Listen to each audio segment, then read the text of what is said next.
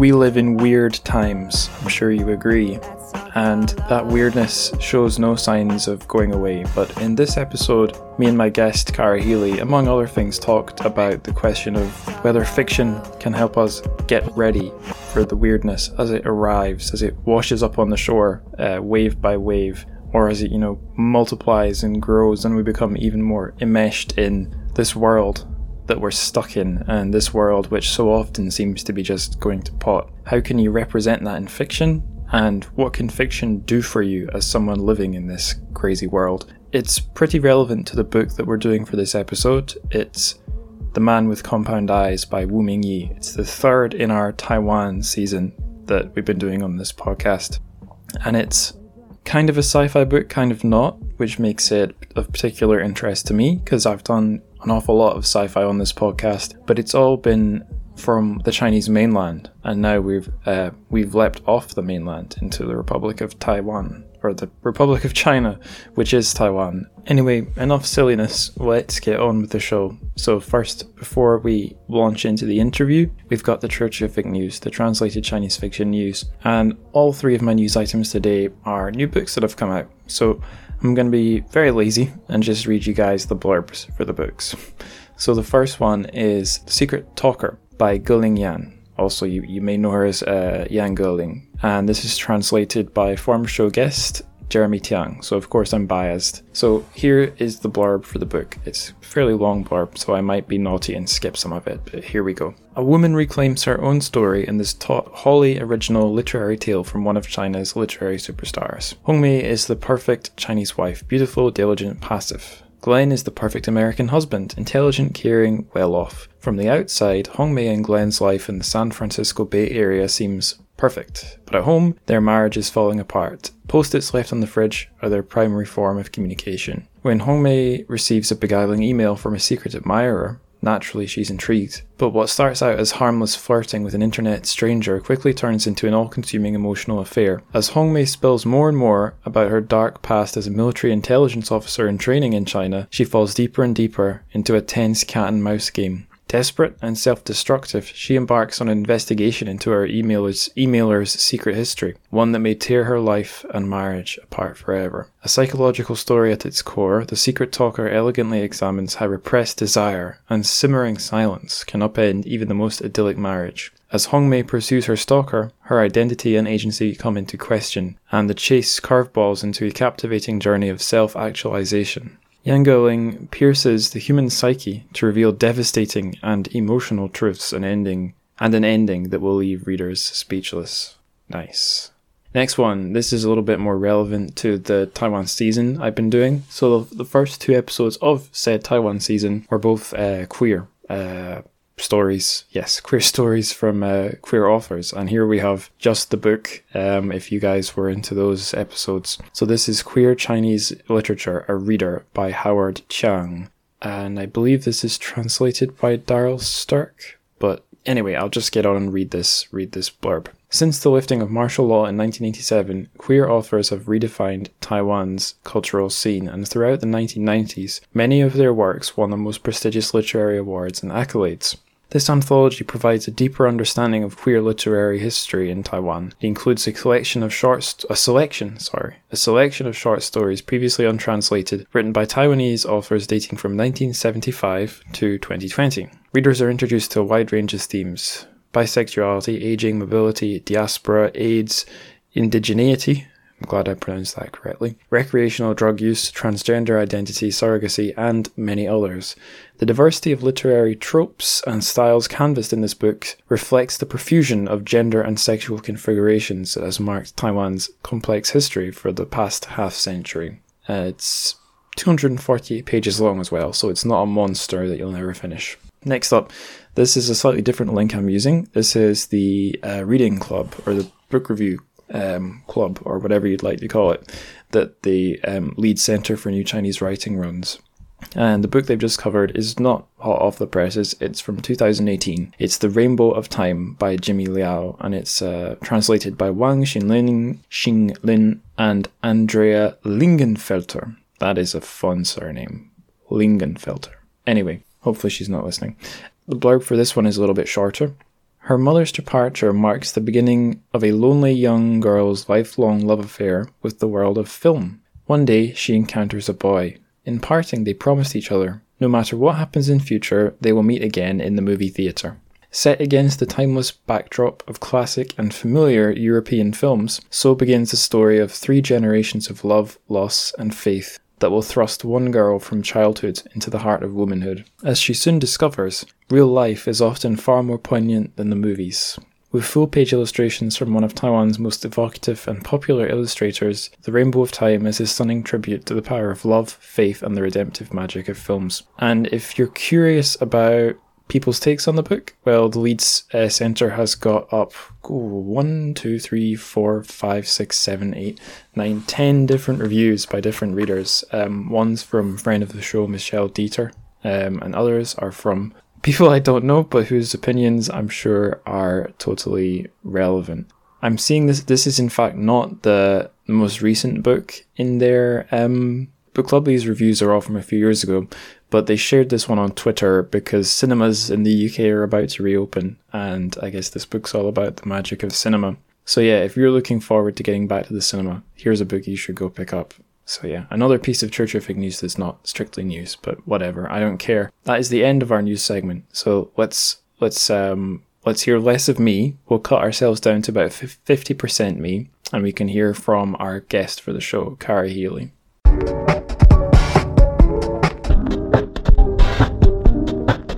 Okay, so on the show we have Cara Healey to talk about the man with the compound eyes.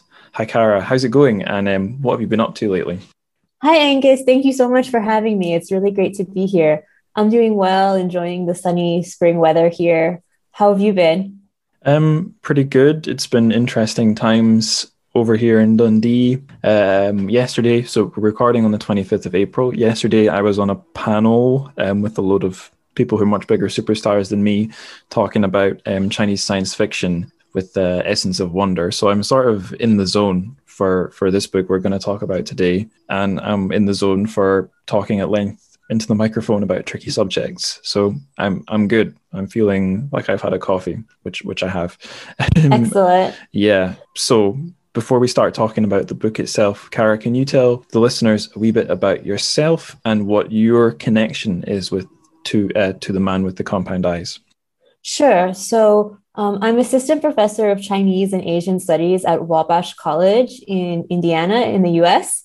And um, my research focuses on Chinese science fiction. And so it I'm looking at situating Chinese sci-fi both in relation to Chinese literary traditions, but also to global science fiction. And so I like to approach um, Chinese sci-fi from the perspective of generic hybridity. So thinking about all the ways that Chinese sci-fi combines, subverts, and reinterprets conventions of various other genres. Um, and um, I'm also a literary translator. That's a little bit about me in terms of this book. Um, so I wrote my dissertation on Chinese and Sinophone science fiction, and so this was one of the um, works that I address. I actually wrote about it in a chapter comparing it with um, Chen Qiufan's Waste Tide. Perfect. A lot of similarities. Yeah, um, I think we're going to get onto that particular connection probably more than once throughout the course of the interview. But yeah, um, again, still creeping up on talking about the actual book. Let's talk about the author first. Uh, Mr. Wu Mingyi. So it's also worth mentioning here. So the Mingyi, that's got a little, when we write it in English, it's got a little dash between it, which to the canny China watcher will tell them this is a Taiwanese person and this is Taiwanese literature, I suppose, um, but written in Chinese. And the version we're talking about is the English translation. But yeah, um, getting back to the question, who is Wu Mingyi, uh, both as a person and as a figure on the literary landscape? And I suppose here it might be worth considering whether it's better to think about the Taiwanese literary literary landscape or the Sinophone literary landscape or whatever. I, I really don't know. That's why I'm asking you. Right. So Wu Mingyi was born in Taiwan in 1971, and he's an author, but also a professor, a professor of literature and creative writing and an environmental activist. So he's written a number of novels, I think, um, like maybe around five or six novels. And he's also written a number of essay collections on nature writing, um, kind of nonfiction. And The Man with the Compound Eye, um, he wrote in 2011, and it was translated into English by Darryl Sterk in 2013. And this was Wu Mingyi's first novel that was translated into English. And um, it kind of brought him onto the international literary scene. Um, since then, he has another novel out in English translation, The Stolen Bicycle, um, also translated by Darryl Sterk. Um, and that one, um, that book, I think, talks about kind of uh, World War II era history, and it was nominated for the Man Booker International Prize in 2018, which again just kind of shows the um, kind of literary clout that Wu Mingyi is um, has has been gaining on the international um, on the international literary scene, and actually there was thinking about in terms of identity, right? This is always a complicated question, especially with Taiwan. Um, there was a big kind of to do at some point when they announced the the long list for the Man Booker Prize and they listed it as coming from Taiwan and then people got upset and they kind of waffled back listing it as part of Taiwan China. And then more people got upset and they went back to listing it as from Taiwan. So this is i think that these are the kind of issues that frequently come up when we're thinking about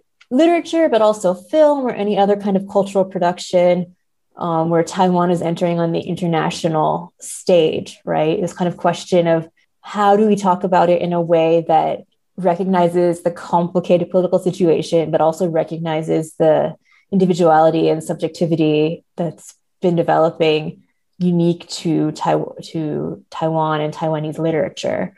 Um, you mentioned, I guess, I, maybe I brought the term up. I, I brought up the term Sinophone, and you were asking about that. Yeah. I think that's a a useful way of thinking about Chinese literature in the sense that for a long time, I think Chinese literature meant literature from mainland China, but there's you know a wealth of writing in Chinese um, from writers you know across Taiwan and Hong Kong and um, Singapore, Malaysia, and also um, other diaspora populations.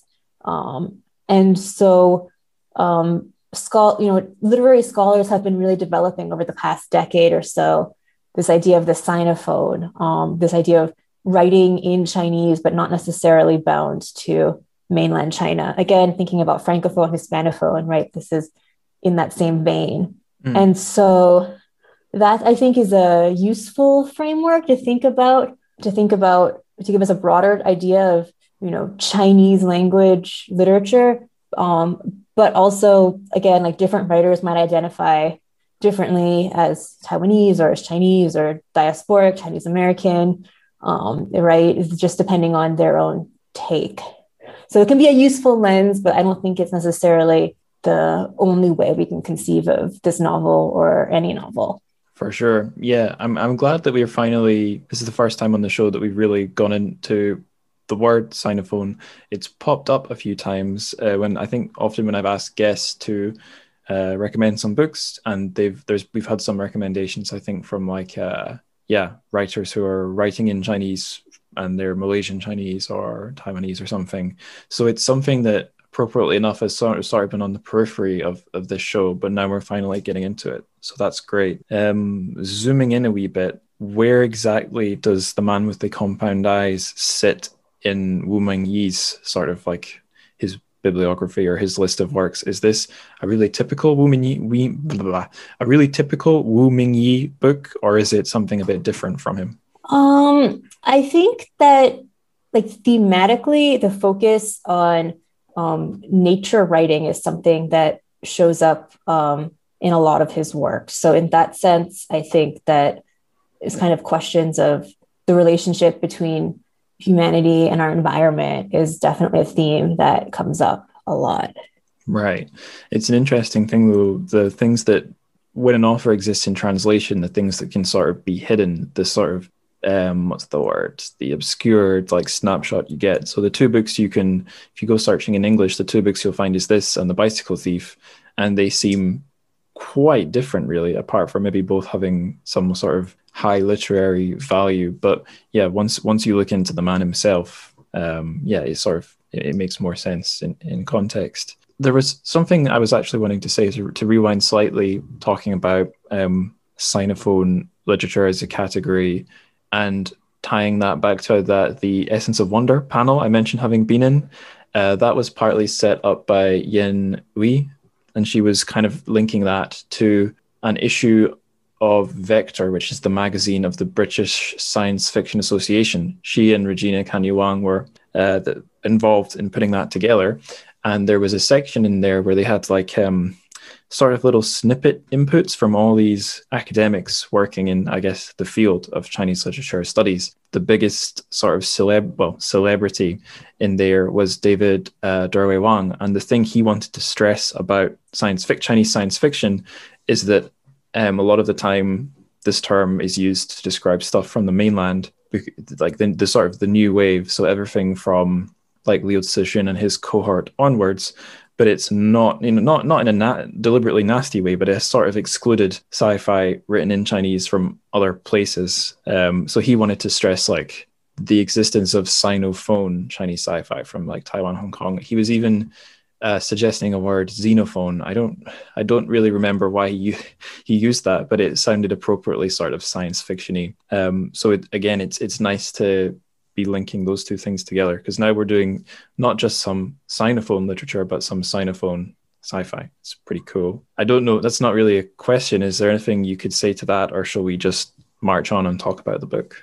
Um, so I guess one thing I'll say, maybe this gets a little bit to one of your later questions. I'm jumping ahead, thinking about the relation between this book and um, China, you know, kind of the new wave of mainland Chinese science fiction that's been getting a lot of publicity. Mm. And um, I mentioned before that I, you know, see a lot of similarities thematically between this book and Chen Qiufan's The Waste Tide. We can get into that maybe in a little bit, a little bit later. But on this subject of kind of Sinophone science fiction, I will say that.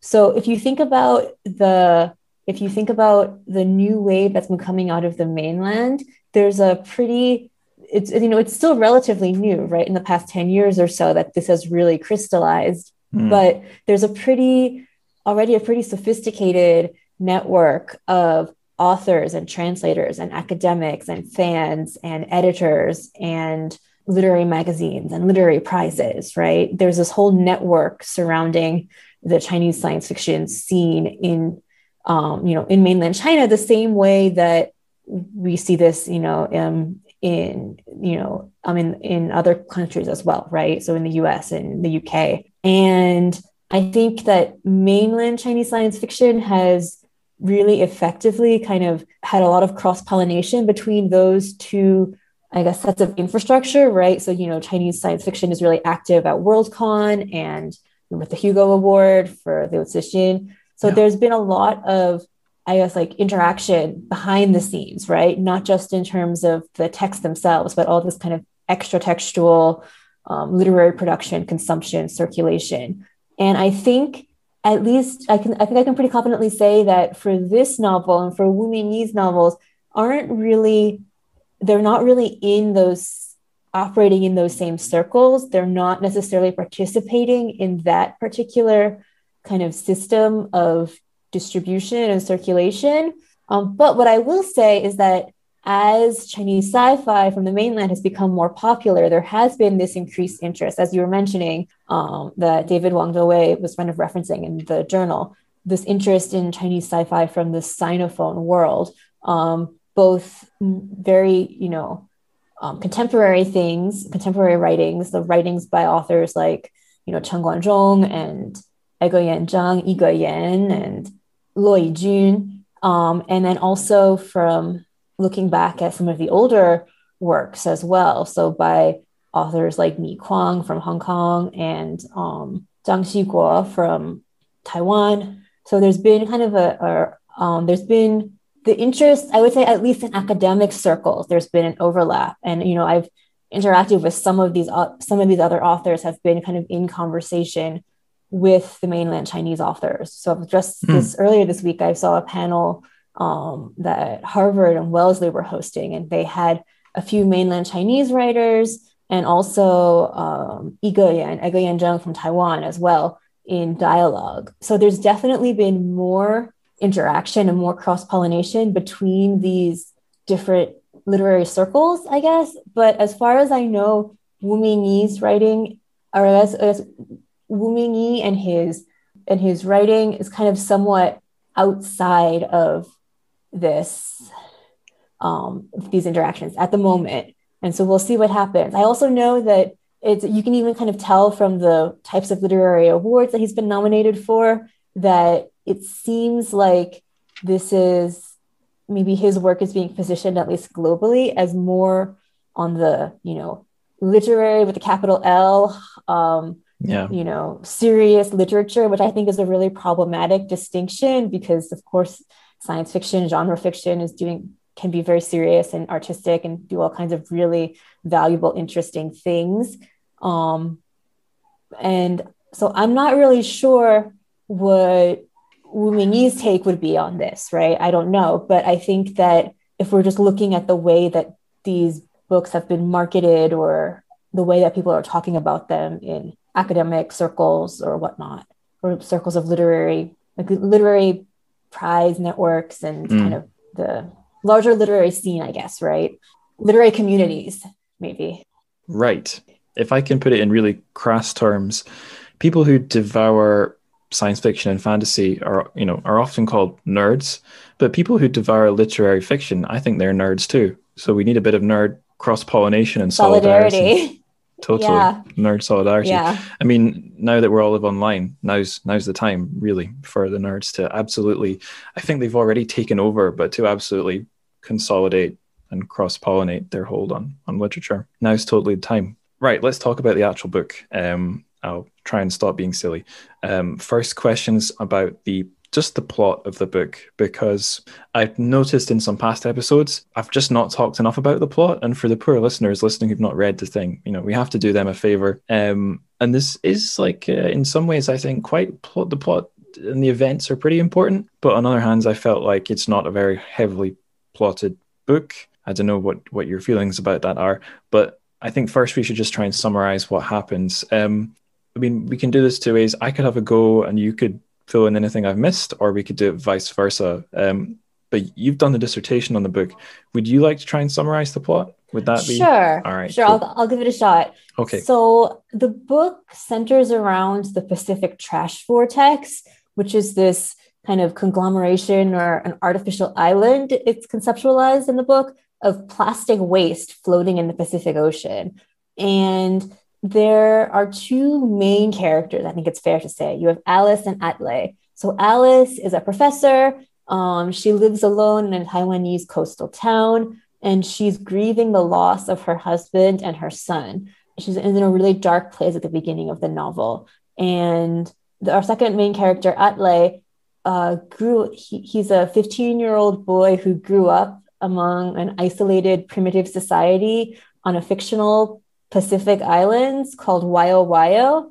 And so, since he's the second son in his family, he's banished from the island at the age of 15 in a ritual that is designed to, I guess, control the island's population. Um, but instead of perishing at sea as would be expected, Atile'i crashes into the Pacific trash vortex and he starts survive. He's able to live on this plastic island um, until eventually it collides into Taiwan's coast and you know kind of in the midst of this um, ecological catastrophe um, that's you know literally pummeling the shores of taiwan alice discovers uh, atley on the beach he's injured and she um, kind of she tends to him and um, helps him um, she takes care of him and the two form an unlikely friendship and they start exchanging their stories and le- and it leads to healing i think for both of them so that's maybe kind of like the um, quick quick summary of the book but there's a lot more going on.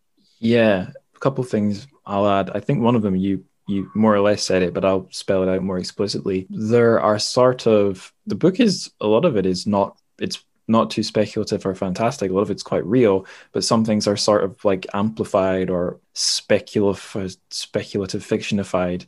So, um, the, like the Wayo Wayo, uh, tr- I forgot. Wayo Wayo is the is that the tribe or the island? Is it the tribe? I think it's the island, and right. also they refer to themselves as the Wayo Wayo. That within the translation, that's how okay. Stark does it. Right. So yeah, the Wayo Wayo, that's something that Wu Mingyi has created I did yes. a little looking ju- just on Wikipedia because um, they're they're an uncon- uncontacted tribe out there in the Pacific. It seems like most of the world's actual uncont- uncont- uncontacted tribes are not really so much in the Pacific. They're in like uh, around Indonesia, possibly a few in Africa, and then almost half of them are in the rainforest. There's that really famous one in the Indian Ocean who live on the Sentinel Islands.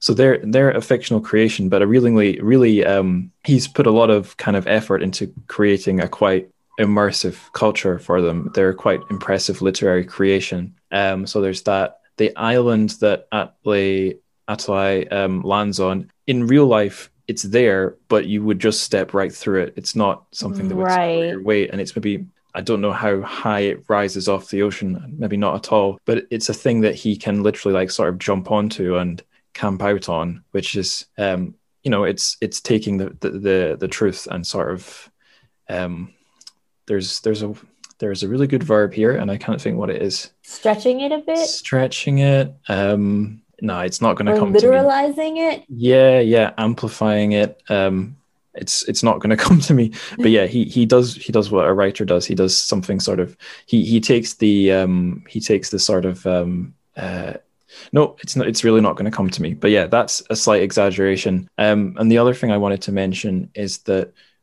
although we we're on Taiwan for most of the book, and one of our lead characters, Alice, she's Taiwanese, so she's a Han Chinese Taiwanese person.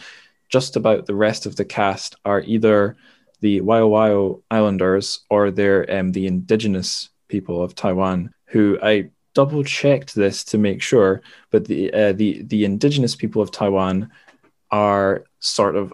Can I correct me if I'm wrong here? They're sort of of Polynesian descent. So they would be. I mean, if we're being, if I'm being extremely biological here, they would probably be in the great human family tree a little closer to Atile'i or a lot closer to Atile'i than than Alice. So I wondered if if that was if there was something that Wu Mingyi was trying to do there, or if it's just sort of circumstantial. I was I was going to say we can get onto that later, but my next question is about the characters. So I'll just ask you: Do you think it's significant that the indigenous Taiwanese characters are so numerous and important, and this is also a book where we have um, a, a, character from the Pacific, Atile'i, being one of the two leads. Do you think that's something that's important?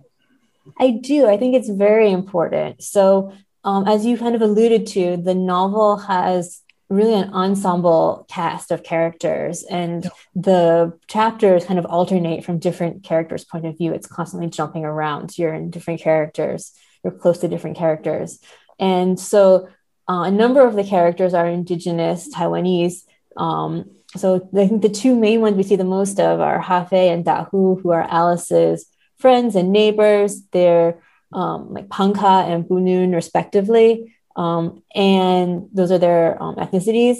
And um, then we also, like you said, we also have the Wayo characters. I think the probably the main one besides Atile'i is Rasula, his lover, um, from Wayo who actually ends up going on a journey to find him. Um, and I do think, and, and and there's actually also a couple of Western scientist characters that pop up yep. as well, a few mm-hmm. international characters. Yep. Um, and I do think that it's significant that he's that Wu Mingyi is bringing in these, like I guess, different kind of iteration. He's playing on this theme of the, you know, of indigeneity in different different iterations. So what I think is really interesting is that he has this ensemble cast of characters and he's drawing parallels between them in very I think in very deliberate ways. If you just look at the way that the chap the way the chapters are structured, the chapter titles, there's parallels between Alice and Atile'i, interestingly enough, even though it seems like a very unlikely parallel. But if you think about, look at the chapters, you have Alice's last night and Atile'i's last night, Alice's island and Atile'i's island. And this relationship between them, their stories have a lot of parallels, kind of blurring the lines in a very odd way between parental and romantic connections. Um, and if you look at kind of the type of grief that they're both dealing with, I think the novel's drawing some parallels there. But then also, I do think it is drawing parallels between the um, Wayo characters and the Taiwanese indigenous characters like Hafay and Da and Dahu. You see similar things with the chapter titles that they're echoing one another or kind of presented in series. So I do think that the author is drawing our attention to those connections. Um, and I have some thoughts also about kind of the relationship between the Wayo Wayoan characters and the indigenous Taiwanese characters, how they're positioned. That gets more into maybe your next question on genre as well. Interesting. So I see those things as quite connected. Oh, that's that's really cool. Yeah, I've had a, f- a few responses to just statements in one question that probably doesn't have an answer. So you know, terrible interview techniques. But yeah, one of them is the sort of international and multi-ethnic cast with like um, big climate-based near future themes. That reminds me a lot of um, David Mitchell. I think other people have made this comparison. Yeah. Some of his sort, and I guess, yeah, that sort of postmodern without being too in your face experimental sort of approach right. maybe as well those that's quite david mitchellian right. and it's so corey byrnes who's another scholar of chinese literature um, at northwestern he wrote a review of the translation when it came out and he also i think makes this connection to david mitchell which i can definitely see and he describes it as postmodern bricolage which is a really nice mm. way of putting it i think in terms of the characters the genre character the genre, the way it's playing with genre, the way that the story is coming together from all these um, diverse threads that eventually all coalesce. Yep, that's very, very Cloud Atlas. And actually, it's very every one of his books. Yeah, I think it helps as well that David Mitchell has a little bit of an East Asian connection or recurring presence in his own works himself. He uh, does, he does. Yeah. Um, yeah, and the other thing I was going to comment on was what you mentioned that the interesting relationship, Alice and Ata Atile'i. Atile'i, is that right?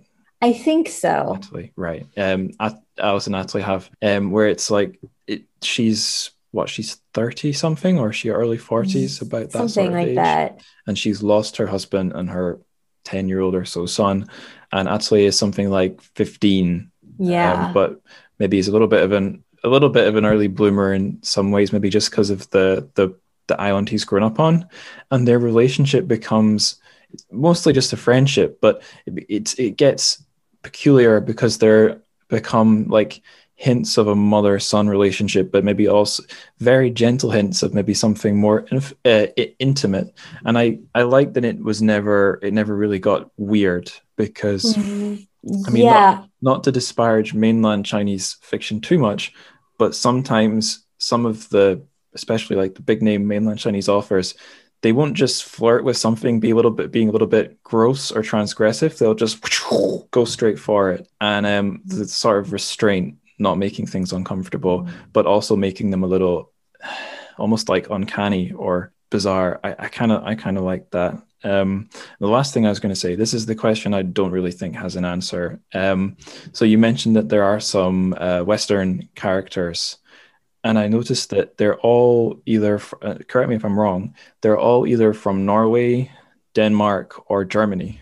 So there's a really strong like Northern European contingent in the book. Those are sort of the the characters who are, who are the Westerners. They're all from like one quite small corner of the the the Western world. Like I I strongly suspect that there's no real message there. But do you think there's anything we could say about that?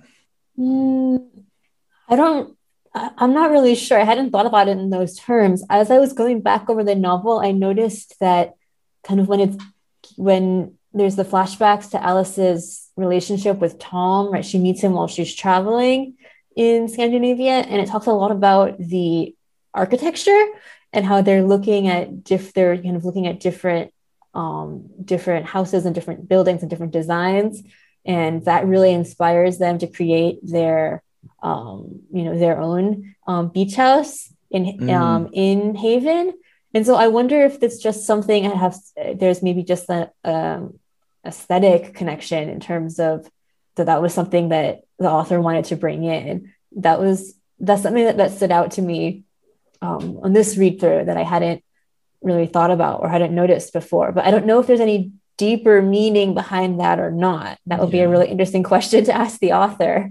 Mm, yeah, my sort of just blowing hot air hot take might be that maybe there's some kind of a at least aesthetic connection there because and I think in a lot of the popular imagination, maybe in my mind, we think of Taiwan as being the slightly more forward thinking, progressive sort of twin to the mainland China. And then here in Europe, um, the Scandies are just the people who are they've got societies that are just that bit healthier, that bit more this kind sane. Of utop- this kind of utopian imagining, at least, right? Yeah. Although I've heard that's to, to some extent a fantasy. The countries have their own problems. That of was course, something. Of course. Yeah, that was something that was sort of foregrounded in Scotland a few years ago when the referendum was happening on Scottish independence, and there was a really good, I think it was a BBC uh, or possibly not, documentary that had a look at each one of those countries and said, you know, are these really the utopias Scotland could model itself on? and being the BBC, to its credit, the answer was maybe yes, maybe no, um, right. um, which is better than a hard answer on either side. But I think Scotland gets used in the same way um, by progressive English people. They'll talk about it like it's a progressive utopia, and like again, like yes and no. We're just another another country with our own problems. Um, right. I think the U.S. talks about Canada in a similar right similar vein. Yeah, right. Um, I'm glad we solved that one. Uh, next question. this is the this is the one that I think you've got a lot to say about. It's the genre question. So we were talking a lot about how this is a sci-fi book, but like I think that's pretty questionable in and of itself. Like when I was reading, I certainly was only occasionally getting the buzz I get from other sci-fi books I've read. Um, so the, just the risk of um, the risk of opening a a jar that will never be able to shut again. Can we actually apply genre labels to the book? Right. So um, I so I guess my take on this is that it does have elements of sci-fi. It does have this kind of futuristic setting, this idea of it's I think it's related a lot to these kind of you know climate fiction, eco catastrophe, e- ecological dystopia vein of science fiction that we see. Um, but there's also elements of magical realism and the fantastic and other types of speculative um, genres. And so I guess I would argue that the way that the author is kind of mashing together all these different speculative elements is actually very much contributes to the text's larger environmental message. So I think, I guess, one approach that I found really helpful for this book was um, so, literary scholar Karen Thornber has a book out called Eco Ambiguity, which is all about, you know, I'm quoting her here the complex, contradictory interactions between people and environments with a significant non human presence. So, looking at all these contradictions between human and non human natural um, interactions. And I think that maybe we can get into this, you know, um, going forward but I would argue that the way that the novel is incorporating markers of these different speculative genres or speculative modes of writing um, is contributing to the way that it's portraying this ambiguous relationship between humans and nature, or also even thinking about um, the questions you were looking at, we were thinking about earlier in terms of the c- connections between the different indigenous characters, both you know fictional and um, non-fictional indigenous groups, real indigenous groups. And so I think in particularly the way that the novel brings in elements of the fantastic and magical realism um, expands our understanding of what science fiction is or can be, right? Hmm. And did you think that all the sort of um, cramming in or inclusion of different sort of non-realist elements in an often quite realist book, just in like a a reader level, do you think it works all the time, or do you think it's sometimes a bit awkward?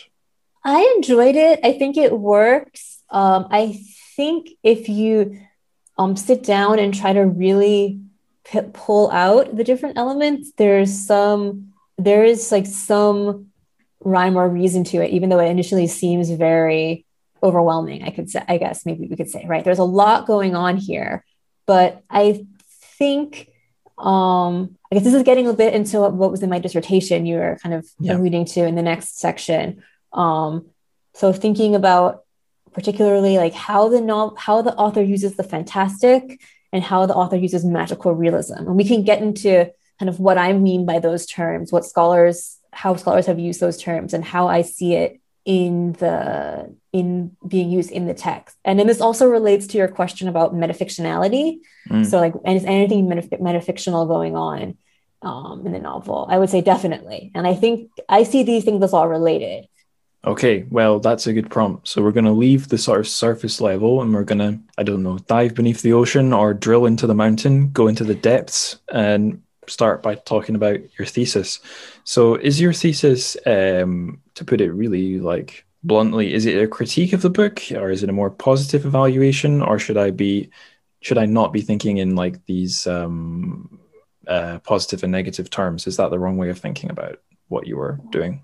Well, I guess what I'm more interested in than thinking, I guess I say I'm, you know, I enjoyed the book a lot. Um, I mm. think there's a lot of there's there's a lot of really interesting um, ideas showing up um, in this in the story. I think it's a pretty fast read, um, even though it's quite complicated. Mm. but I would say that I'm more interested in kind of what questions does the book prompt us to think about what is the text doing how is it how is it bringing together these different themes how is it um, approaching questions of identity or questions of um, environmentalism so i'm more interested in those types of because what questions the book is posing and then what how can we use the text how could based on the text what kind of answers might the book be exploring or proposing even if it's not actually just giving you a direct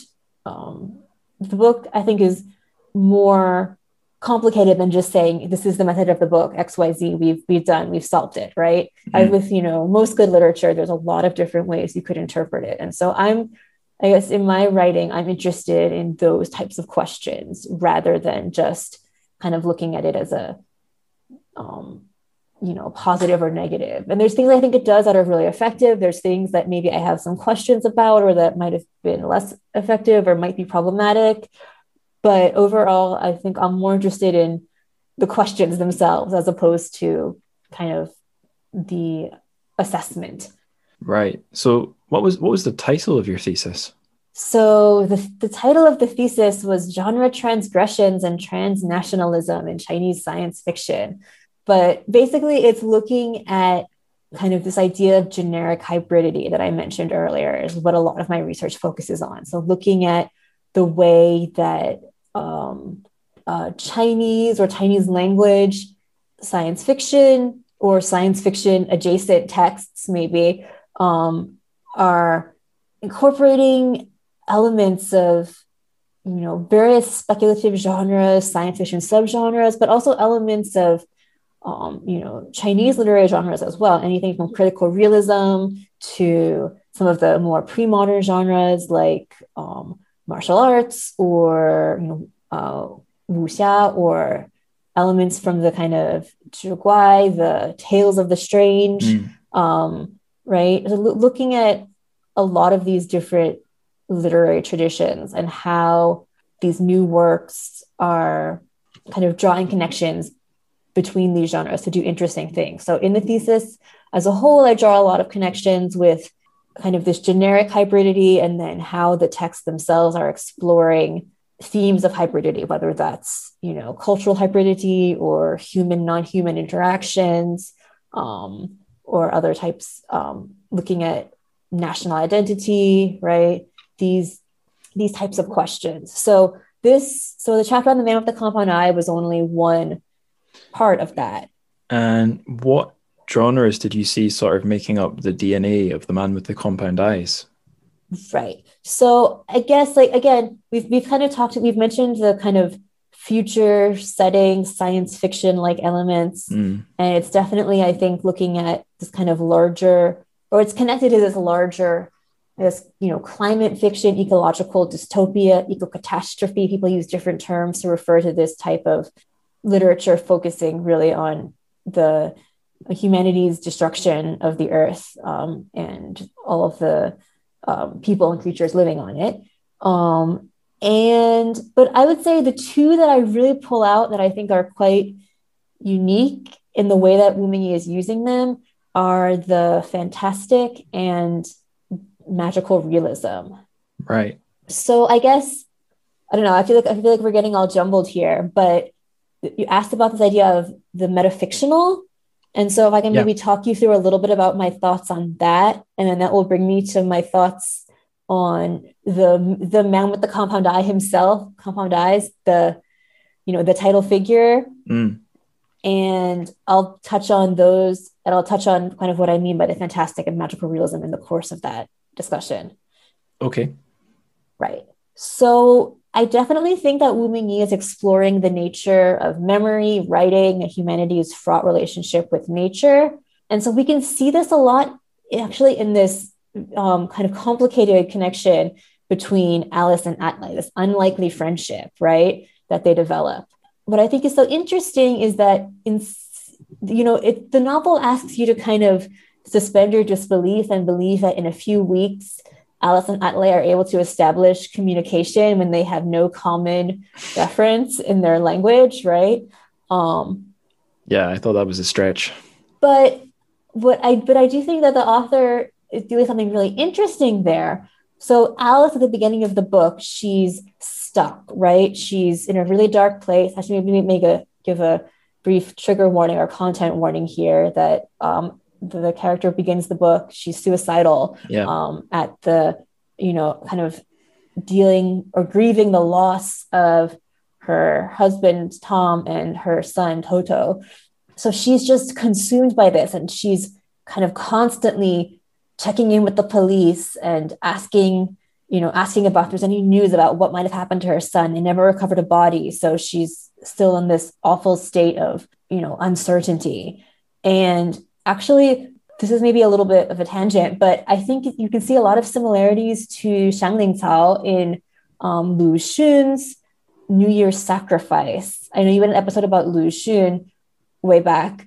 I'm not sure if you got into that, but that's a she's you know this is a story so written in the um, in the 1920s, I think, and it's about you know it deals with you know kind of a widow in this really impoverished Chinese um, village, and she's lost her son, and she's, I think her, I think her son is is killed by a wolf in the story, and she's just constantly telling the story over and over again to her neighbors about how she lost her son. Clearly, she's clearly traumatized by this, and the neighbors are initially kind of sympathetic, but then she goes on and on and on, and they become really harsh and cruel and they're just sick of this right they're hmm. just mm. they can't you know they don't want to hear about it anymore and i think we see kind of a similar dynamic with alice in that she talks about she calls the police all the time asking for updates and she even knows that they think that you know they're like this is this is frustrating or annoying and then it turns out that atile'i is actually the perfect listener because she can talk to him over and over and over again and he doesn't necessarily understand her language to begin with so he's very patient and he doesn't mind her telling the story over and over again. And then also if we if we see later kind of his outlook towards what is real what is possible and how things can be communicated are is quite different than i think you know the characters that alice interacts with on taiwan the, the taiwanese characters or the international characters. Um, and so i really there's a one passage that i think is really key to this. So when he's when when when Atile'i is on the you know plastic island, he discovers writing and implements, and he starts drawing like scenes from his life all over his body. And so there's a passage. Right. Um, I'm going to give a brief quote. It says he layered drawing upon drawing like a palimpsest. When the drawings came off in the rain, Atile'i drew new ones. So for Atile'i, who again, this his society has doesn't have written language, their own oral based uh, tradition. But for Atile'i, it seems like re- recording and re recording history in this kind of cyclical way is, in fact, the norm, not the exception. Mm-hmm. Right. And he's also willing to accept a lot of supernatural events as unremarkable. So, in a lot of ways, this kind of willingness to accept multiple versions of the truth and reality, along with his, I guess, like patience um, and willingness to listen to her repeat herself makes him the perfect character, the perfect companion for Alice as she's processing her grief and her uncertainty at her husband and her son's loss. And then, of course, we have this breakthrough, right? Where she and Toto go to the scene where the hiking accident happened.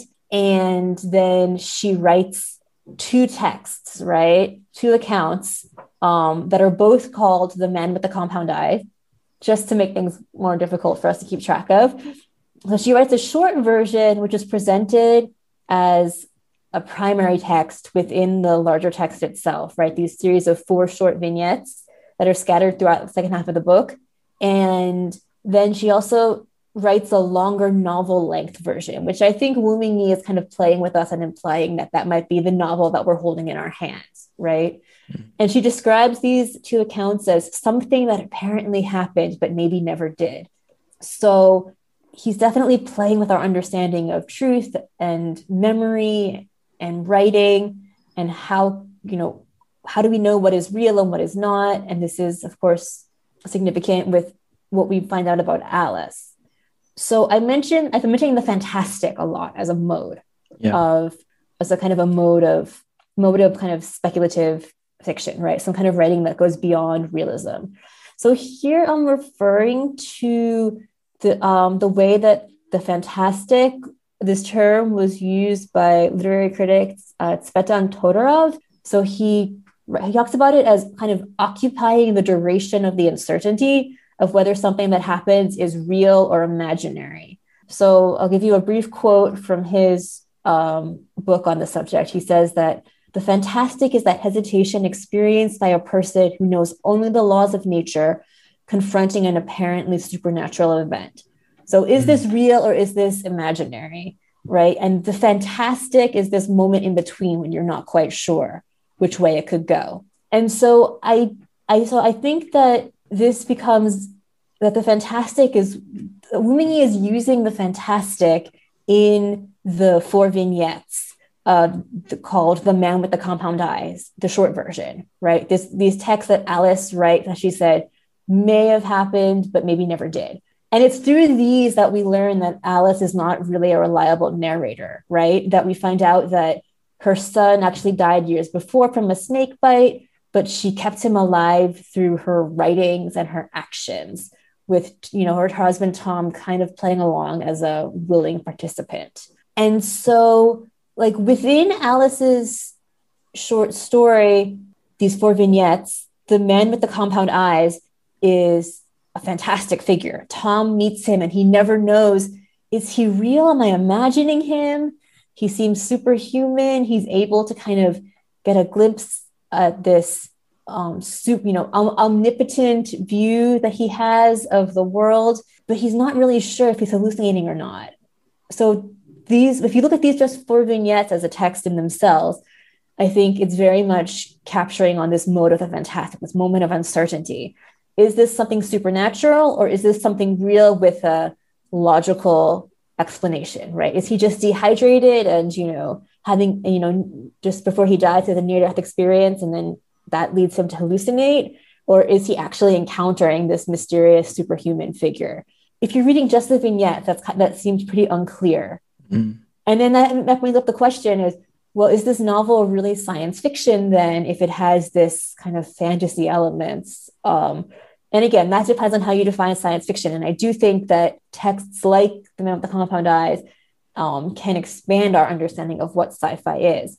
But if going back to the novel's internal continuity, once, once the text presents The Man with the Compound Eyes, these four vignettes, as a kind of primary text that Alice has written, then it becomes the vehicle that we see this kind of scientific explanation for why Alice um, experiences the world the way that she does, right? Why she is convinced that her her son died in a hiking accident when in fact he died, um, you know, several years before from a snake bite. And it gives this whole kind of, you know, this kind of scientific explanation and the way that we see in a lot of sci-fi novels, right? Here's the science behind this, um, you know, unlikely occurrence, right? Mm. And it's explaining it, it's explaining how you know she was able to kind of convince herself of this alternate version of, of history. And it's particularly through writing, right? She writes in the guidebooks, she writes, um, you know, she writes in, in the diary, and she's kind of doing all the things that she would if Toto were alive and writing in all of, you know, um, keeping keeping up with all of his like insect guidebooks and these catalogs of like these like nature catalogs that he's really into. And so the man with the compound eyes, the character, right? He attributes Alice's delusional like memories to the power of writing, which he views as something that's fundamentally human. So I guess ultimately the book positions writing in a very kind of contradictory way, right? It's both preservative because this is something that allows Alice and Tom to keep Toto alive um, in you know in their minds even even after he's perished. But it's also destructive because he the man with the compound eye notes that humans are the only species that can use writing to I think the quote is willfully destroy like other elements of nature and the environment. So this, I think, gets back to what I was saying before about this idea of this ambiguous, contradictory interactions between humanity and the environment. So, and then I guess I would just add that this this kind of ambiguity about our relation to the environment, as well as ambiguity about memory, about reality, about hu- about writing, and about humans' role in all this, is really part of, I think, the novel's larger message of questioning anthropocentrism. So, right, if you think about why should we center, why should we be focusing strictly on humanity as, you know, the most important denizens of this planet? Why is why are we privileging humans' perspectives and humans' needs over the needs and perspectives of other species?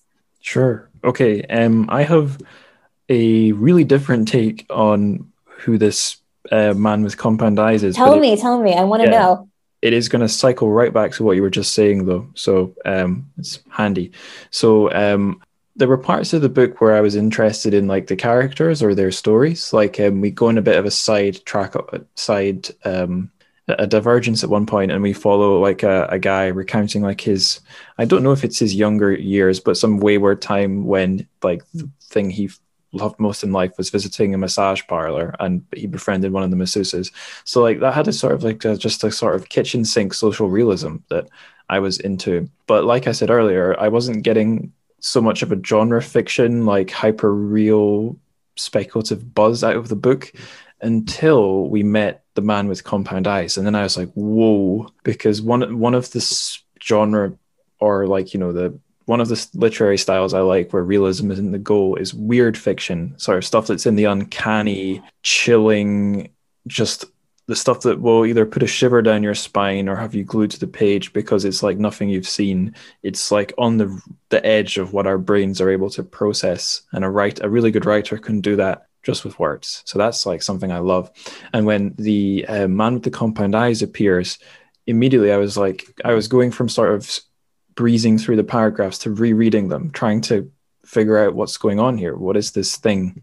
And the feeling I got from it is that, and I don't know if the text, I don't remember if the text addresses this directly, but my feeling is this is either God or this is a God. This is something, like you said, it has a kind of, um, you said omnipotence. I would say omniscience because his compound eyes. Yeah, that was the word that I was looking for omniscient. Right. Yeah, because it's not really clear if he is omnipotent because ref- he is unable or refuses to do things more than he actually does things and he it's hard to say if he's omnipresent because he shows up in a physical form but he has these he, it's compound eyes like flies' eyes he has these incredible eyes that are made of millions and millions of images and we don't necessarily know why until mm. I think in the last time he appears. There's an amazing description of how, if I'm remembering right, and I could be wrong, correct me if I'm misremembering, every one of those little pieces of his compound eyes are seeing like another another life, a living thing, or they're seeing a part of. It's not really clear if it's the forest, if he's like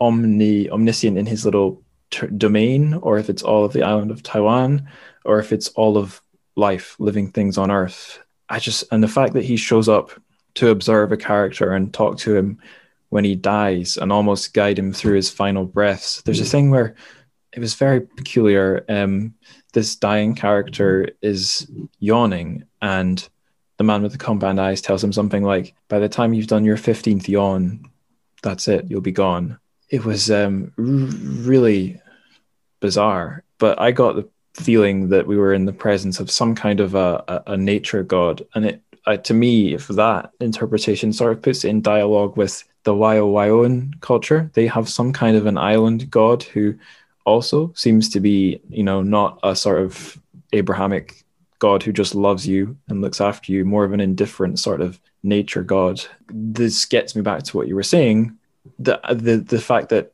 humans aren't necessarily at the center of things, and in many can, religions, the gods themselves don't aren't particularly married to the idea of preserving humankind or placing them at the center of things. It's it's nature that's at the center of things. But then conversely, the man with the compound eyes is he's a man. He's a somewhat human shaped figure. So perhaps there is some, you know, maybe there is something to say about the relationship of man, nature, and God or nature gods. Do you have any thoughts about about that way of looking at the figure? I think that's really interesting, and I think you're really smart to draw the parallels to the. Um, I think it's Kabang is the name of the of that's, the god of right. the Wayo Wayoans you have this kind of more indifferent figure and this kind of role of i guess religion or spirituality is i think there's definitely some connections there and thinking about kind of going back to this this kind of theme of decentering humanity one thing that with the man with the compound eyes that um, actually so Darryl Sterk the translator also wrote an article about this about this novel and he particularly about this figure and he kind of he he, he likens the man with the compound eyes um, omniscient is the word um, perspective with almost with like a cinematic perspective. He uses the word montage in his kind of description of this all-seeing and i think i thought that's really interesting because if we were talking a little bit about the similarities with Waste Tide by Chen Qiufan, the mainland Chinese sci fi author that I know you and your uh, listeners have discussed previously, right? There's that, there's a similar, like Chen Qiufan doing something quite similar with the cyborging technology and being able to kind of observe, you know, everything across their island um, on these like little screens, kind of, you know, all this kind of, you know, all lined up um, in a row and having this perspective in Chen Qiufan's case, it's the cyborg, right? That's able to, you know, humanity augmented by technology is able to take this perspective. And where in Wu Mingyi's story, it's this more supernatural figure or figure that's connected more to nature that is able to take this this montage perspective, right? Visually, it's, it's very similar, but also they're describing, they're driving at something very similar in that they're kind of pushing beyond our limited human perception just through different vehicles. Yeah, well, it makes sense. Nature and the internet, those are two things that far surpass us humans and two networks we right. just can't extract ourselves from. We can't understand it. Yeah, and we can't. Yeah, it's like the the blind man and the elephant. You can touch a little. Yeah, exactly, but, exactly. Uh, you'll never have the whole thing in your head, for sure. And I, I mean, I don't know about you. I don't fancy moving over to the Sentinel Islands to escape the internet. I'm I'm I'm I'm not going to be escaping the internet anytime. yeah. Uh, or nature, for that matter. Yeah. Um, yeah, that that gets us really nicely onto the next question um, about this book in relation to mainland Chinese sci-fi. Actually, and, yeah, go on. I'm sorry. I had one. So I wanted to go, come back to such as before we go on to that. I wanted to touch mm. on kind of magical realism, which relates to your mm. kind of connection you were making with Kabang and the kind of mythical, um, supernatural occurrences that the people on the island of Wayo experience. And so, just to remind listeners, so magical realism is a term that's initially associated with 20th century Latin American literary movement led by figures like Gabriel Garcia Marquez, and it presents kind of magical or supernatural elements in an otherwise realist narrative as ordinary. So, right, we're in the fantastic these supernatural elements come up and you're not sure if they're real or not. It's this moment of uncertainty. And both you as the reader, but also the character is questioning is this real or is this is, is or is this something beyond the laws of nature? In in the magical real, the characters tend to approach this in a very matter of fact way and you know they're kind of just seamlessly integrated into an otherwise realist narrative and so as i was reading the novel i noticed that this magical realist outlook definitely characterizes the Wayo Wayoans kind of approach to their relationship with um, their god and connect, their connection to the ocean but in fact we we also what is so striking, I think, is that even though we see the, a lot of these elements as supernatural and we see the Wayo Wayoans as seeing it as kind of, you know, very matter of fact, ordinary, normal. In fact, we also see material evidence popping up from other characters' perspective. So we see the things that the Wayo Wayoans are considering as just kind of, you know, part of their um, of their own religion or their own spirituality we see material evidence of them showing up as kind of strange occurrences that are being interpreted you know by other characters by scientists or by other characters in a different way so things like the Wayo Wayoan sperm whale ghosts of the second sons that are kind of following and communicating Atile'i, right?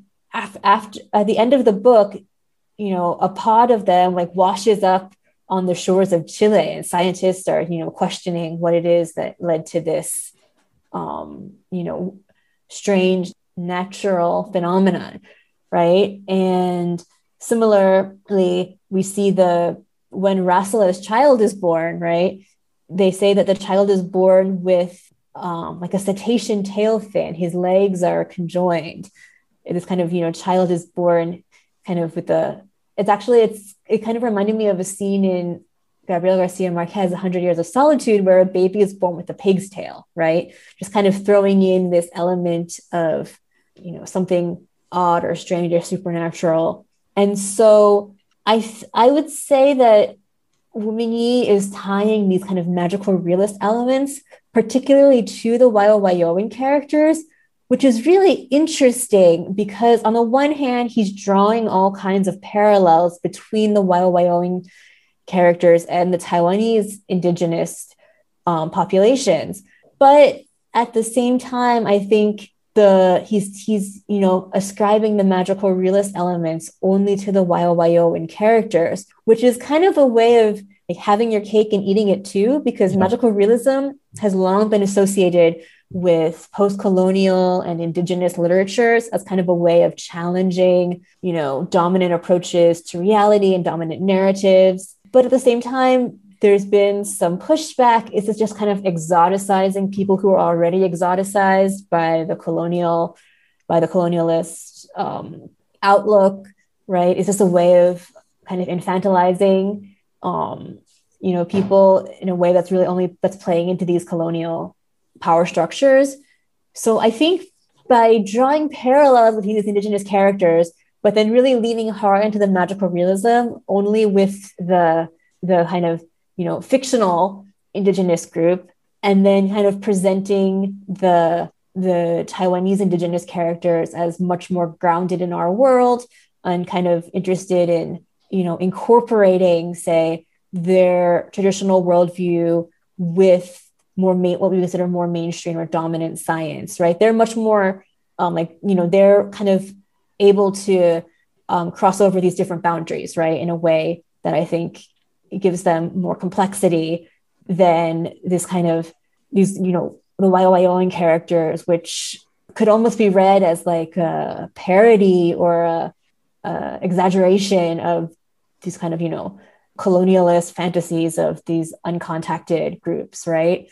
So I I guess I don't and again I don't know whether he was successful in this or not in his portrayals of indigenous Taiwanese peoples. I don't know. I can't speak to that. I'm not in a position to speak to that. So in some ways he's able to make connections to this to Taiwan's history of indigenous literatures and also to the post-colonial and indigenous literatures, speculative fiction um, internationally more broadly. Mm-hmm. But he's also it seems like he's also avoiding projecting that directly onto the um, Pangcah and Bunun characters like Hafay and Dahu. So he's making those connections, but he's stopping short, I think, of entirely like romanticizing or exoticizing. Like otherizing. Um, otherizing exactly. Yeah. Um the indigenous taiwanese characters. Yeah i think if you were um a reader who just picked up the book didn't know anything much about taiwan like it, it's not i don't think it's spelled out for you that these are indigenous characters you might notice that their names don't look so chinese but you probably i think you would pick it up gradually as you went along um, right. And something I didn't know so much about, um, I th- forget if the novel spelled this one out or if my reading did, but it's set on the east coast of Taiwan, which is a less developed sort of region. As I understand it, the north around Taipei, that's one developed urbanized region. There's a there are some I, I really don't know. There's some cities in the the south pole of the island because for anyone who, who really has no idea, it's sort of a vertical oval or even rectangle shaped island. And I guess the west coast is unsurprisingly fairly economically busy because that's facing the Chinese mainland. But the east coast is, I suppose, uh, the ecology. I supp- from what I understand, the ecology is a little bit more intact, but maybe also a little more under threat from development. And just in terms of the plot, obviously this is this is where the trash island would land. And from what I understood, like the I don't know, as a percentage of the population, there's a little bit more. There's more indigenous, indigenous people on that part of the island, I believe. But this is just going off things I remember briefly reading. Right. So I don't have the numbers in front of me, but what I do know that I think the novel quite accurately portrays in its portrayal of environmental destruction is that because of you know development and kind of the um, the economic development as we were talking about and the kind of the population growth among the um, you know, Han Chinese or Han Taiwanese um, populations in the urban centers, um, that the indigenous groups have often been kind of pushed to the margins, right? They've been um, pushed to either the mountains or to the kind of coast or to the margins of the cities. Um, just as we've, I think we see, right? I think we see in this book what we what we know from the real world and that we see in literatures from all over the world that everybody's affected by climate change, but some people are more affected than others. And it's the people who are already most marginalized who are bearing the brunt of this destruction. Yeah. So I think the I think that that that the book is very much capitalizing on that. Again, that's a similarity as well with Chen Qiufan's novel, right? Where it's the migrant, the poor migrant workers um, who are the ones who are most severely affected by in that case it's an influx of e-waste right here it's influx of plastic waste mm-hmm. but it's you know some people are more affected and it's the ones who are already marginalized because of their ethnicity or their class or gender or ability yeah um, let's take the opportunity to jump over to waste tide and chen Fan. yeah who's got a special place in my heart on this show because he's the only author in the world who ever gave me a high five um, mm-hmm. so any excuse to bring up Stanley is is very welcome. And here it's very appropriate too, um, if only because at the end of Waste Tide, yes. we see a little like it's a little bit like a scene at the end credits of a Marvel movie or something. We see a glimpse of a trash island. So like, yes. I guess the I, I forget if there's an explanation for it, but all the all the trash being sent from the first world to this uh, little uh, what's it called Silicon Isle in in China has I don't know trashes. I, I, I have no idea. But in any case he kind of give us gives us a teaser for the sequel which he is apparently planning to write. I think now that he's finished his non-fiction book with Kai-Fu Lee this is the one he's going to be working on it's coming out is, in September I think. Oh right. Damn it's even sooner than I thought. Um yeah so we're going to see another Sinophone Trash Island book which is pretty crazy yeah. Do you know uh, if there's much about that, or is there much? So right. So I think in his in the in the like teaser at the end of his epilogue, we see the the Trash Island as like another possible site for you know cyborgs to pop up, right? Similar to as we see in Silicon Isle.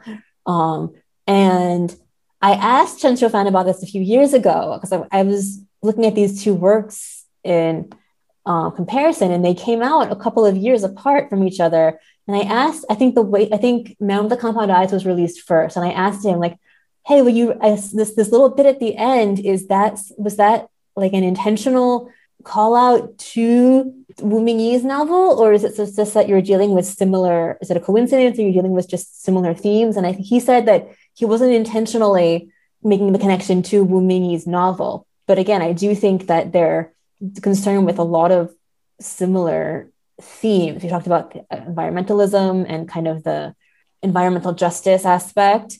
Um, you've mentioned also kind of this pushing past human centered perspectives or human centered narratives. And I also think that, you know, both of these books are very much focused on hybridity, right?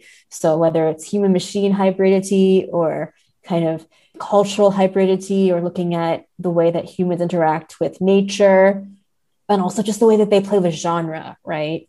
And then also, I think they're both interested in these questions of the local and the global, right? So both of these novels are very much, you know, both of the novels, not say both of the authors are very much making connections to, you know, literature and science from all over the world and from a lot of different, you know, just from a lot of different fields. And they're looking at climate change, which of course is a global issue that can only be solved, you know, transnationally, right? Because it, but at the same time, how is it affecting different locations more specifically and how are the existing power dynamics in our world shaping how climate change affects different groups of people and i think it's interesting that they're both using islands as these kind of like micro worlds. This is a term um, that um, sci-fi scholar brian mchale uses this idea of these kind of self-contained worlds whether they're islands or spaceships or um, you know trains or planes like in some of the mm, hansong stories. Right. These kind of self-contained worlds that act as a microcosm of our world that by bringing attention to the kind of bounded nature of these spaces are kind of asking us to i guess like consider the rules and the the the ways that our world works right? So by looking on a micro scale how does this self-contained island ecology how can we extrapolate from that and use that as use that to think about our own much larger world that again we touched on is kind of unknowable and huge and humans are unable to fully comprehend like the internet like nature. So by kind of zoning zooming in on this self-contained island which again is similar to what a lot of sci-fi works do right sure, yeah not just with islands but like i said with spaceships or with yeah um, a sort of a little space for us to play with uh, the reader or the writer to sort of play with some ideas. Exactly, exactly. Yeah. It's like the Starship Societies in in Cixin's Santi, three, three, three body problem, right? These kind of worlds that are organized according to different principles than mm. our worlds, or in some cases, similar principles, but playing yeah. out in different ways. Yeah, principles, but turned up to 11. Um, there's a couple, yeah, parallels I see in Waste Tide and um, Man with the Compound Eyes that are pretty aligned with what you just said. One's the internationalism in the cast. I think something that sets Qiufan uh, Stan apart from a lot of other mainland Chinese writers I've read is he's um, able to give us a very diverse cast who all appear as human beings and not sort of national types. Um, and also, he's pretty, yeah, he gives us a, a Chinese American character who is not American or Chinese, but is Chinese American. And um, I can't think of many others. It's weird how few other instances of, of that I've seen in China, mainland Chinese lit I've read. Um, so yeah, I think they're. I mean, maybe this is more normal in Taiwan just because it's not quite as isolated and um, yeah, just sort of dynamics of Taiwanese lit. This might be more normal, but I see that parallel between these two novels. Um, but the one I wanted to go a bit further with was the near near future crisis because this is something I'm just really interested in because this is the trajectory of my life. I'm 28. Um, I'm going to live through all of the near future, actually, assuming I survive it. Um, so I think it's good when sci-fi sets itself five, ten minutes or years into the future and isn't optimistic to be completely frank. So there's a paragraph from my uh, dissertation which says this and not every dystopian feature of modern China is unique. China remains divided by urban rural disparities, while global, economic inequality is worsening. Climate change is a local and global threat. Omnipresent internet surveillance has been normalized by both the USA and the PRC. Chen Qiufan has made this dual point in several interviews that while the same future is coming for all of us, it may have arrived in China first. And forgetting the focus on the PRC there, the idea that you can write a novel that is saying, look, this is the future that's coming for us. Here's where it makes first contact. So, like a first contact story where the alien is the world we're going to have to live in. I feel like we've kind of lived through that in the pandemic. You know, bird flu still hasn't hit yet. More things might hit. The day when antibiotics stop working could come in our lifetime. So that's maybe something that I see a lot of value in uh, Man with the Compound Eyes. Could be a not a prediction, but a little thought experiment that says, brace yourselves. So I know that's a bit grim, but do you see that too? Yes, definitely. Um, one thing that I find so striking about the book is that it is looking at like it's it's presenting all these different ways of interacting with nature, right? So besides just the kind of capitalist development driven approach that's gotten us to where we are, we see kind of maybe the you know some of the more holistic practices of interacting with nature that we see kind of on you know among the the population you know alice as well as her indigenous friends who live um, kind of on the in this east coast village of taiwan have maybe you know have a more you said that the ecology is maybe a little bit more preserved but that's under threat by the arrival of all the tourists and then of course the trash vortex. And we also we, we see somebody like dahu who's kind of incorporating his traditional knowledge of the forest with he goes for a degree in oh, what's the word? For a degree in forestry like right? forestry management is it? Forestry management yeah. Yeah. Um and so he's kind of able to and you know initially maybe some of his friends or relatives might laugh at him but he's kind of able to combine those that knowledge in an interesting way where the forest kind of proves the you know one of the safe places that they can all venture to um, you know when this crisis happens. And then you also have these characters you have some of the western scientists who are kind of coming in and trying to study and trying to study the ecology of taiwan and hoping to kind of from a preservationist and then you have the Wayo Wayoans who have this very very kind of regimented way of interacting with nature to the point that they're you know um, exiling and um, you know sentencing like to death the second sons right in order to kind of keep this tenuous balance. And yet in the end all of them are like nobody can stop this catastrophe right? It completely wipes out the entire island of Wayo Wayo um, and the coastal ecology and the people who are living on the coast of Taiwan are devastated by the arrival of the trash vortex. And we see all these kind of rippling effects, you know, with the whales washing up in Chile and all other type uh, kind of, you know, this like spreading outwards, right, of these effects. And so I do think that Wu Mingyi is definitely getting at, like you said, kind of starting in Taiwan, maybe, but these are, these are things that we're going are going to affect all of us. And that's like you said that's very grim that's very chilling but i think it's also um it's important.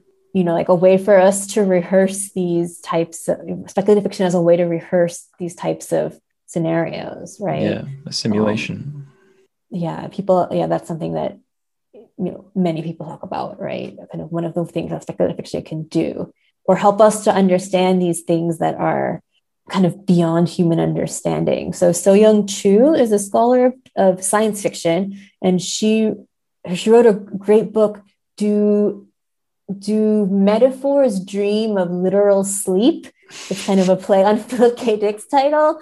You know, do andro- do androids dream of electric sheep? Electric sheep, and so she she she looks at basically science fiction as a mode of writing that's able to help us understand what she calls cognitively estranging referents. So basically, things that are too hard for us to understand, like nature, like the internet, mm. like trauma.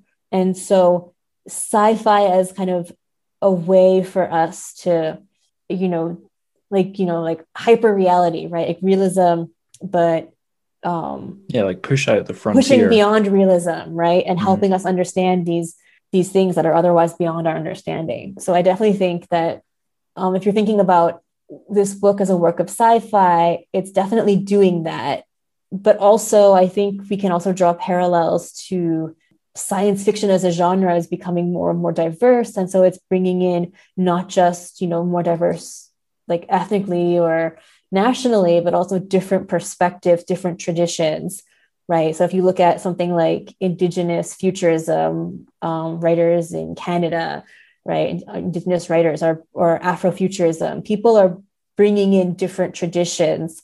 And I think it's really important to recognize that these can expand our understanding of science fiction, right? And so it doesn't have to just look like the kind of golden age authors, you know, Asimov Clarke, that that doesn't have to be the only standard by which we judge whether something is science fiction. But there are, you know, bringing in expanding exp- expanding science fiction to include new voices it's really important to respect the traditions and the kind of speculative modes that these that authors are able to bring in that are maybe outside what we would expect to see yeah, for sure. The sort of estranging or weird things you can do with literature. A thing, sort of a metaphor I might think of for that is if you think of, I don't know, some kind of a rubber ring say that's your mental horizons. If you're reading something truly strange, and I can give you an example from this book. So when At- lands on the trash island and he notices that every animal who touches it or eats, nibbles a bit of it, dies. And he looks at it and thinks, Am I in hell? So it's a very strange idea of hell, like a man made island that wipes out all life that you could wash up on on the ocean. So, I mean, yeah, so it's this gives me this really strange feeling that I can't quite put a word to.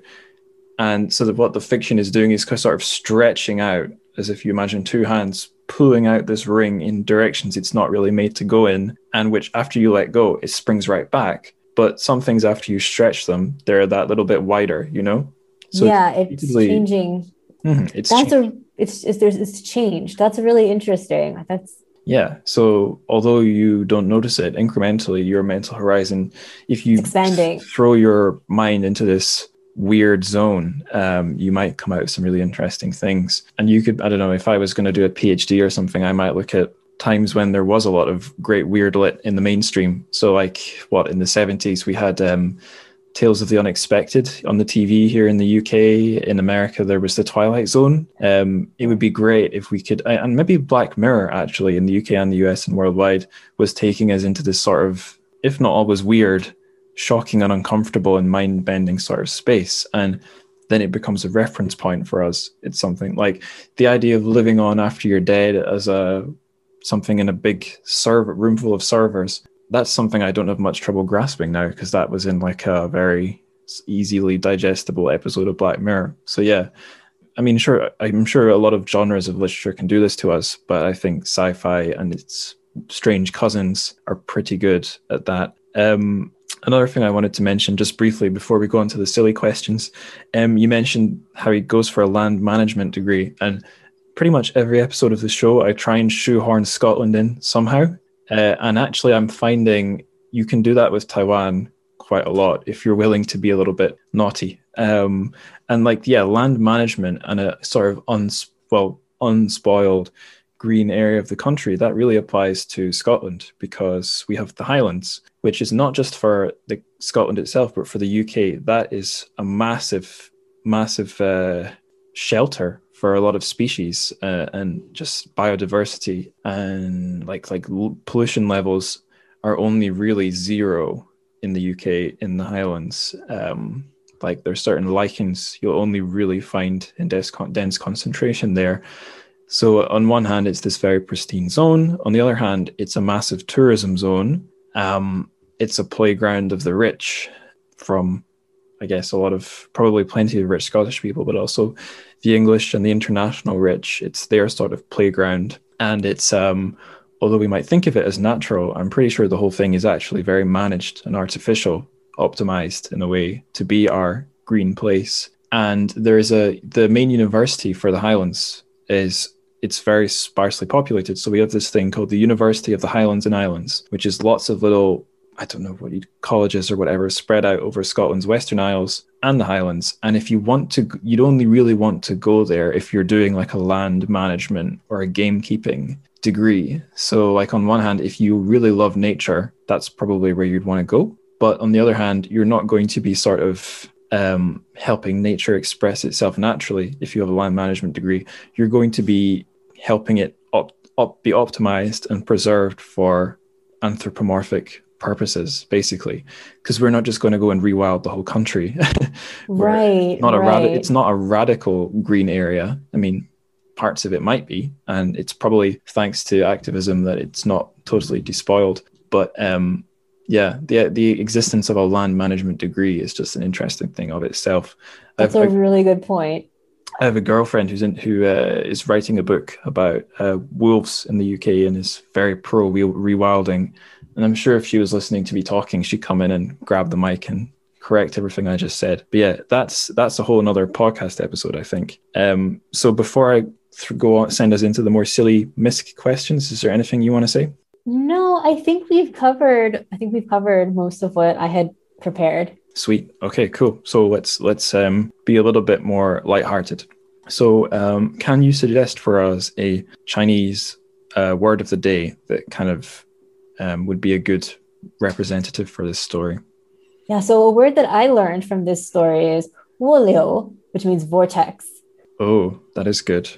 Okay, yeah, I'm gonna write. Wuliu. Is that like Wu W U or? Uh, W O. Oh, Wulio. Okay, got it. Wulio. Vortex. Yeah. That is yeah. a good word. Liu, like, uh, you know, uh, just like flowing. And then Wu is actually, I, I wasn't familiar with this before, but it has to do with like spiraling water, whirlpool type. Mm, cool. It, it, also, you know, they both have the water radical. Oh, excellent. Double, double, yeah. uh, the three yeah. Sandian Shui. Yeah, Sandian Shui. Yeah. yeah. Awesome. Okay.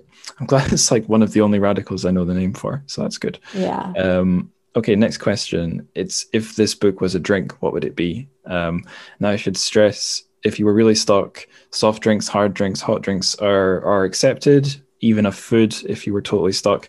But I've banned by imperial decree of the sea sages strong coffees and cocktail mixes of everything because we've had a few of those already.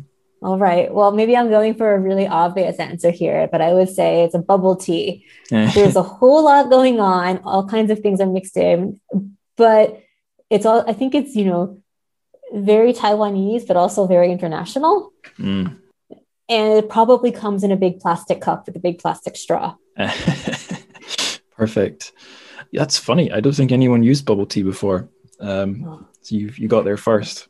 Yeah, kind of the obvious answer for Taiwan, I guess. Right. Although I guess it comes in many varieties. So it does. It does. You've not um, kind of conquered the whole the whole zone. Um, next miscellaneous question is a self promo slot. Um, or just a chance for you to direct the listeners anywhere to uh, any of your own online presence or work. Where can we point them? So um, I, I, tweet about Chinese science fiction um, at Cara Healey, C A R A H E A L E Y. Um, and if any readers want to reach out or um, talk, I'm always interested in talking about Chinese literature, Chinese sci-fi, science fiction. Um, so feel free to reach out to me on Twitter, or you can email me. Uh, if, if, you if you Google my name, you'll see my uh, university profile at Wabash College, and um, that's healyc at wabash.edu is my email. But again, you can find it online. And um, in terms of my um, scholarship, most of that is behind university paywalls, unfortunately, the way that scholarship tends to work. But um, I have links to that on my website as well. Cool. Okay. And the very last questions are further reading questions. Uh, if our listeners want more, where could we point them? So I guess we can say right off the bat, Waste Tide and most of the works of David Mitchell. Uh, yes. Where else could we point listeners? Um, well, I was just thinking in terms of if you're interested in kind of sinophone science fiction, science fiction, then if you look at uh, Ming-Wei Song and Ted Huters' anthology, um, uh-huh. um, The Reincarnated Giant has several um, stories and excerpts. And I guess it's a little bit of self-promotion in here as well. I translated an excerpt from um, Egoyan Zheng, Egoyan, um, his novel, The Dream Devourer, uh, which is all about kind of also deals with uh, cyberpunk themes, I would say. And um, I actually I, th- I think that Darryl Sterk also did a translation of another one of Egoyan's novels, Ground Zero, that was post published online um, just quite recently, a couple months oh, ago. And so I'm not sure if he has plans to do the whole work or not, but I would love to see it if he did. Yeah, um, I'll just say for listeners as well, this has got um, a really interesting mix of um, Chinese sci-fi writers in it. This book, The Reincarnated Giant, there's a lot who you guys or Chinese sci-fi fans might know from Ken Liu's anthologies. So like Han Song, Liu Cixin, uh, Xiajia, Chen Qiufan himself is in there. But yeah, like you said, some other writers from Taiwan and some other, I don't know, what would you say, like rare, harder to find in translation authors like uh, Chi Hui, uh, yeah. Zhao Haihong, all sorts of interesting stuff. So yeah, it's it's a cool book. Um, yeah. And it's got what I would describe as a very funky, bright color cover. Um, so yeah, one for the like if you're uh, it's a pretty good one if you're like a completionist for your translated Chinese sci-fi, but as a piece of literature in itself, it's got a lot of cool stuff in it. So yeah, I would second that further reading recommendation. Um, I don't know if I would like. I'm just trying to think which David Mitchell book I'd point most frantically towards for this one. There's probably two that jump out at me. One is the Bone Clocks, which is yes. probably his most like don't know what you'd say. I think a lot of li- literary, literary, literary types weren't so keen because it had a very sort of fast-paced, almost pulpy, exciting plot.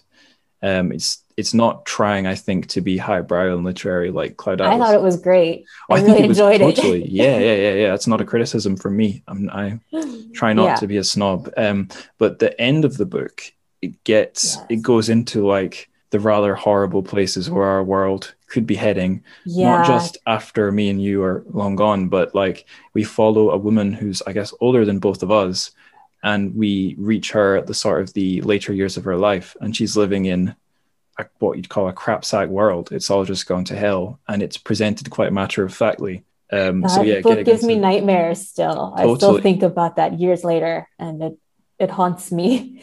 Yeah, yeah. Um, it's it's pretty freaky. Um, and if you want one of his books, which has a really strange use of like, is this a realist book or are we are we going into the fantasy zone? It's called um, the Thousand Summers. Or th- hang on a minute. This involves my Dutch pronunciation skills, which are non-existent. So the Thousand Autumns of Jacob de Zoet, or de Zoet. Sorry, don't speak Dutch, but that's um that's kind of on an, a pseudo island. That's on the Dutch like floating port, which was allowed to exist by I don't know which Japanese.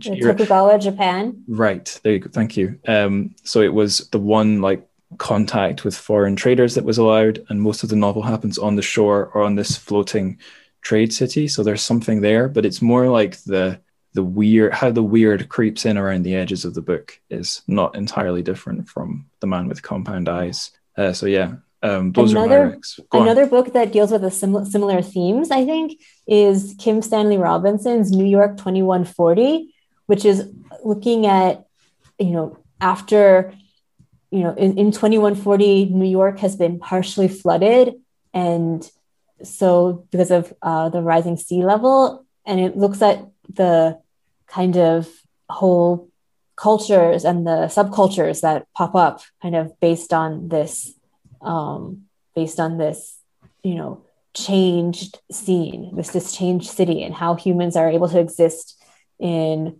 um, you know this uh, kind of on the margins of land and sea and how these things are blurred once the um, so it's it's really fascinating, and it's actually even though it's you know dealing with a catastrophe, it's a little bit more I think optimistic than um, like the ending of the Bone Clocks, for example, kind of looking at ways that hum, you know about at human resilience, I guess. Mm. Um, I I don't know if you knew this about David Mitchell, um, but a thing that makes the ending of the Bone Clocks extra like oh my god is that all his novels are in the same continuity. Yeah. So they're all heading yeah. for that shitty future.